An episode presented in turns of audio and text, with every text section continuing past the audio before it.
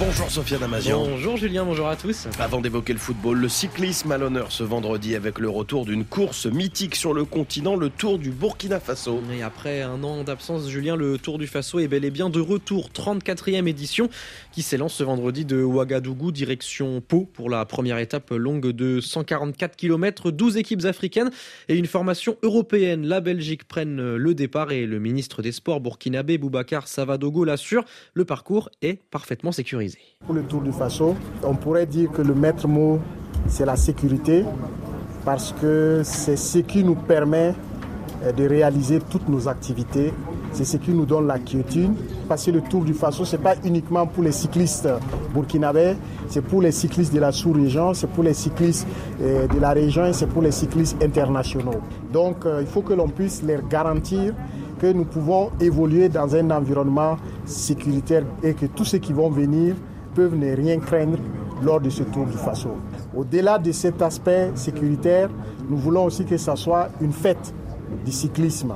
Et c'est pour cela que nous avons déployé de grands moyens pour que nos équipes puissent se préparer. Et les étalons du vélo tenteront de porter à nouveau le maillot jaune qui n'ont plus remporté l'épreuve depuis le sacre de Mathias Sorgo. C'était en 2018. On y vient, le football direction la Tunisie où le président de la fédération a été emprisonné à la suite de nombreuses plaintes à son encontre. Wadi El Jari, rattrapé par la patrouille, l'ancien défenseur élu à la tête de l'instance en 2012, était dans le collimateur de la justice plusieurs fois.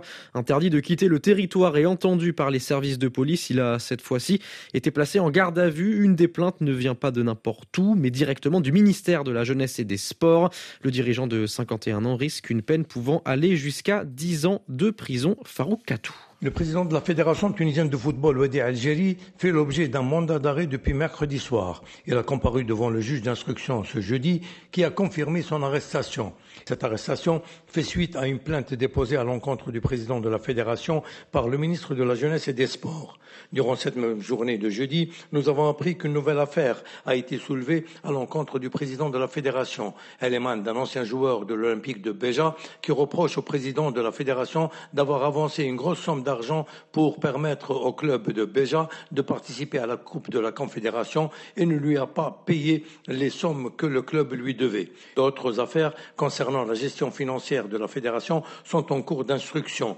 Farouk Tunis et Réfi. Et la fédération tunisienne, elle, fait bloc derrière Wadi El Jari. Les membres du bureau ont fait part de leur total soutien dans un communiqué. Et puis football toujours côté terrain, on connaît désormais les affiches des demi-finales de la Ligue africaine de football. La toute nouvelle compétition, Julien, organisée par la Confédération africaine de football, nous sert son dernier carré. On connaissait depuis trois jours la première affiche entre Al-Arli du Caire et les Sud-Africains de Mamelody Sundowns. L'autre demi opposera l'Espérance Tunis, tombeuse hier soir du TP Mazembe 3-0 au retour malgré une défaite 1-0 à l'aller. Les Tunisiens affronteront le Wydad Casablanca, facile vainqueur des Nigérians des Nimba 3-0 au retour, 4-0 au score cumulé. pour encore euh, plus de sport, Julien, ne manquez pas Mondial Sport, nouvelle version 50 minutes d'émission présentée par Hugo Moissonnier. Coup d'envoi dans deux jours donc des 15h10 TU avec le changement d'heure. Ça fera 17h10 heure française. Bien noté, Sofiane Amazian. Merci beaucoup.